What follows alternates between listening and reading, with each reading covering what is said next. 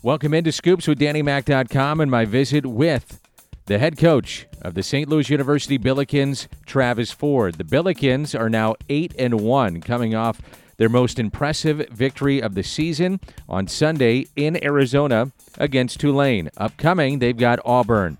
Lots to get into with the head coach, Travis Ford. This is presented exclusively by Royal Banks of Missouri. They remain locally owned and offer a full range of banking services to individuals and business clients in the St. Louis metropolitan area. They operate 11 locations in the St. Louis area and St. Charles, provide a full range of products and services online designed to meet your individual needs. Their mission efficient, accurate, confidential, and personalized service to their clients. Also, they give back to the community. They have their annual Boo Bear Drive again this year. They're asking for new or gently used stuffed animals to be dropped off at any Royal Banks location.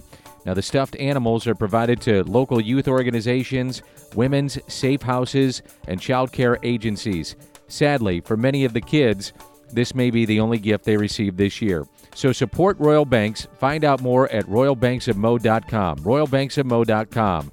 Royal Banks of Missouri. Coming up, it's Travis Ford. Are you trying to find the sports fan in your life the perfect holiday gift? Why not think about tickets to the 8th annual Evening with the Cardinals coming up on January 11th at St. Louis Union Station Grand Ballroom? This year it features Ted Simmons and Ozzie Smith. Dinner, auction, private photo session with the two legends, and hear them reminisce about their careers. Get your tickets at thenccs.org. That's thenccs.org. It's an Evening with the Cardinals, January 11th. thenccs.org. Always fun to visit with Travis Ford weekly, and we get the chance to visit with a coach that sees his team get their eighth win. They're now 8 and 1 after maybe the most impressive win over the uh, Tulane club in, in, in Arizona. And, coach, you were just flat out shooting the basketball so well. This had to be one of the most complete victories you've had this year. It is, Dan. Uh, uh, by probably a wide margin as far as how we played for 40 minutes. Uh, it's the most consistent we've played on both ends as far as offense and defense. It's the most consistent we've been from one half to the next. And uh, it, it, couldn't have come at a better time because this the Tulane team that we played, I think, has a really, really good basketball team. They came into the game seven and one, had some really good wins under their belt. Only loss was to Mississippi State.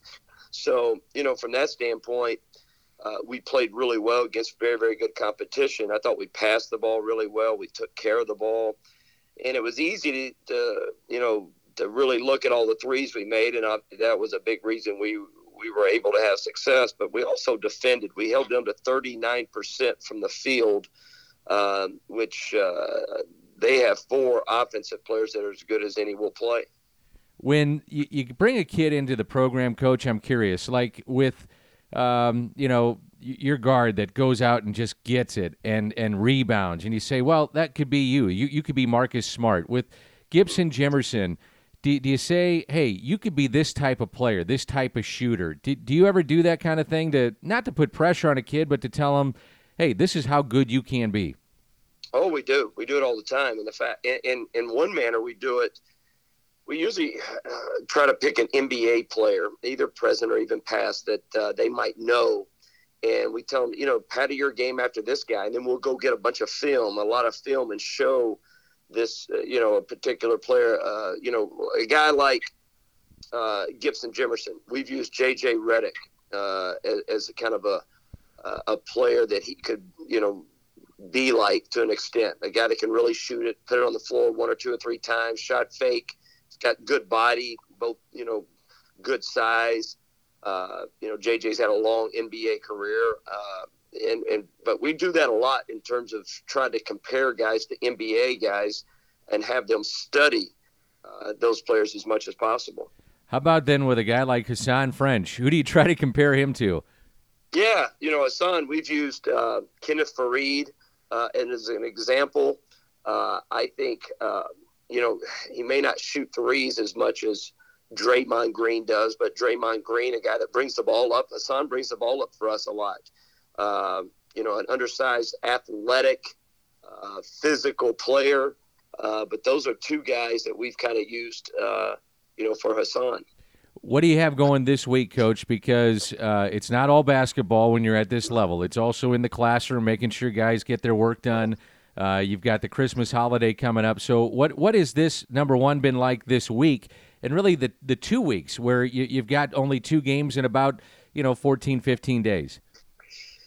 Yeah, it's uh, it's an interesting time to balance uh, your schedule uh, as far as uh, academics got to come first. You know, the finals are, are, are very difficult. It's a very um, mentally draining time, uh, a lot of st- stressful time for our players as far as in the classroom.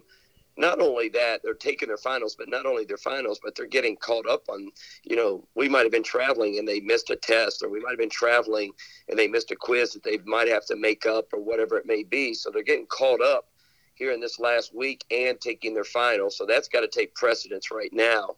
And for us coaches, we got to fit in practice uh, we gave them off on Monday, uh, and then you just kind of fit practice in when you can.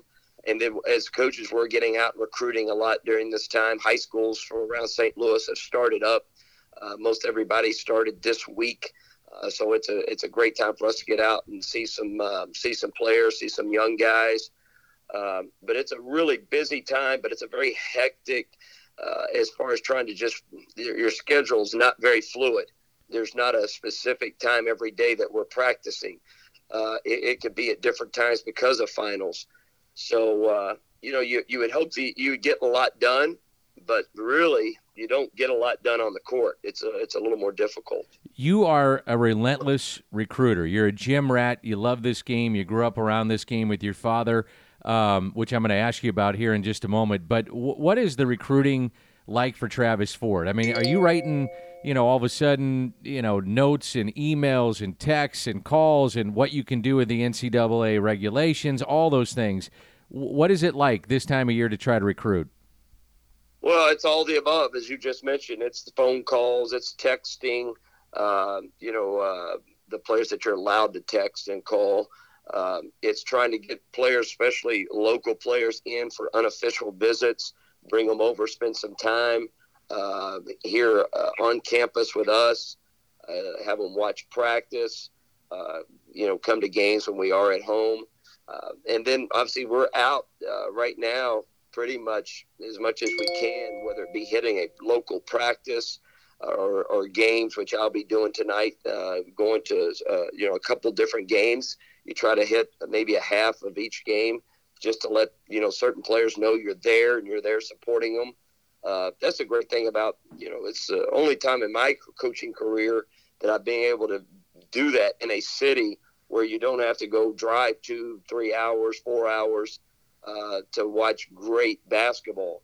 Uh, I can catch multiple games in one night uh, and see some really good players and you see some really good teams, uh, which makes it very, very convenient. What's been your impression, coach, of the talent in the surrounding area? I mean, you're familiar with Missouri, you're familiar with the Midwest, but in particular St. Louis. Now that you're you're headquartered here, what what what do you think of the high school talent that's been, you know, at your disposal that you've seen so far, and some of those kids you've been able to get? Highly impressed. Highly impressed. I always knew St. Louis uh, developed great players. Um, you know, you, you I grew up knowing, you know, watching a lot of great St. Louis players, whether it be in college or the NBA. Uh, but even more impressed once I've been living here now for uh, three, four years, not only with the individual talent, but been very impressed with the coaching at the high school level, AAU level. It's really good, Dan. It really is. Um, very impressive. Uh, the other thing I enjoy about high school basketball here is, you know, I, I, I and this this is not this doesn't happen everywhere. They still get great crowds at every game. There's still great rivalries in St. Louis. People care about high school basketball, and they still support high school basketball. Um, that's not the case everywhere anymore. Probably there's very few places in the country uh, that support high school basketball uh, with the fan support, the crowd support, uh, as much as St. Louis does your dad sits behind you, and I'm curious when you're coaching a game, how often do you look at dad and you have that look at each other like, "Are you kidding me?" or "Hey, that was a nice player. That surprised me." How how often does that happen in a game? Not very often. I'm not saying it never has, but uh, not very often. Um, you know, I'm so locked into the game usually. Uh, but uh, you know, he, he does try to make it. He and my uh, mom try to make as many games as possible. Uh, they live about two and a half hours uh, from here in, in Kentucky. Um, they try to travel when they can, so that's always nice. They've always been very involved, and uh, you know, my dad taught me the game of basketball. I've always given him all the credit. Uh, he taught me as a player uh, the fundamentals, how to play correctly. He was a college player and then went on to be a very successful high school coach. Um, and you know, he taught me the game of basketball, plain and simple. I've taken a lot from Coach Pitino and uh, Coach Stewart from Missouri as far as system type things and practice type things. But as somebody who taught me the game, uh, I give my dad all the credit. Finally, Coach, uh, you've got a tough one coming up, don't you, with Auburn?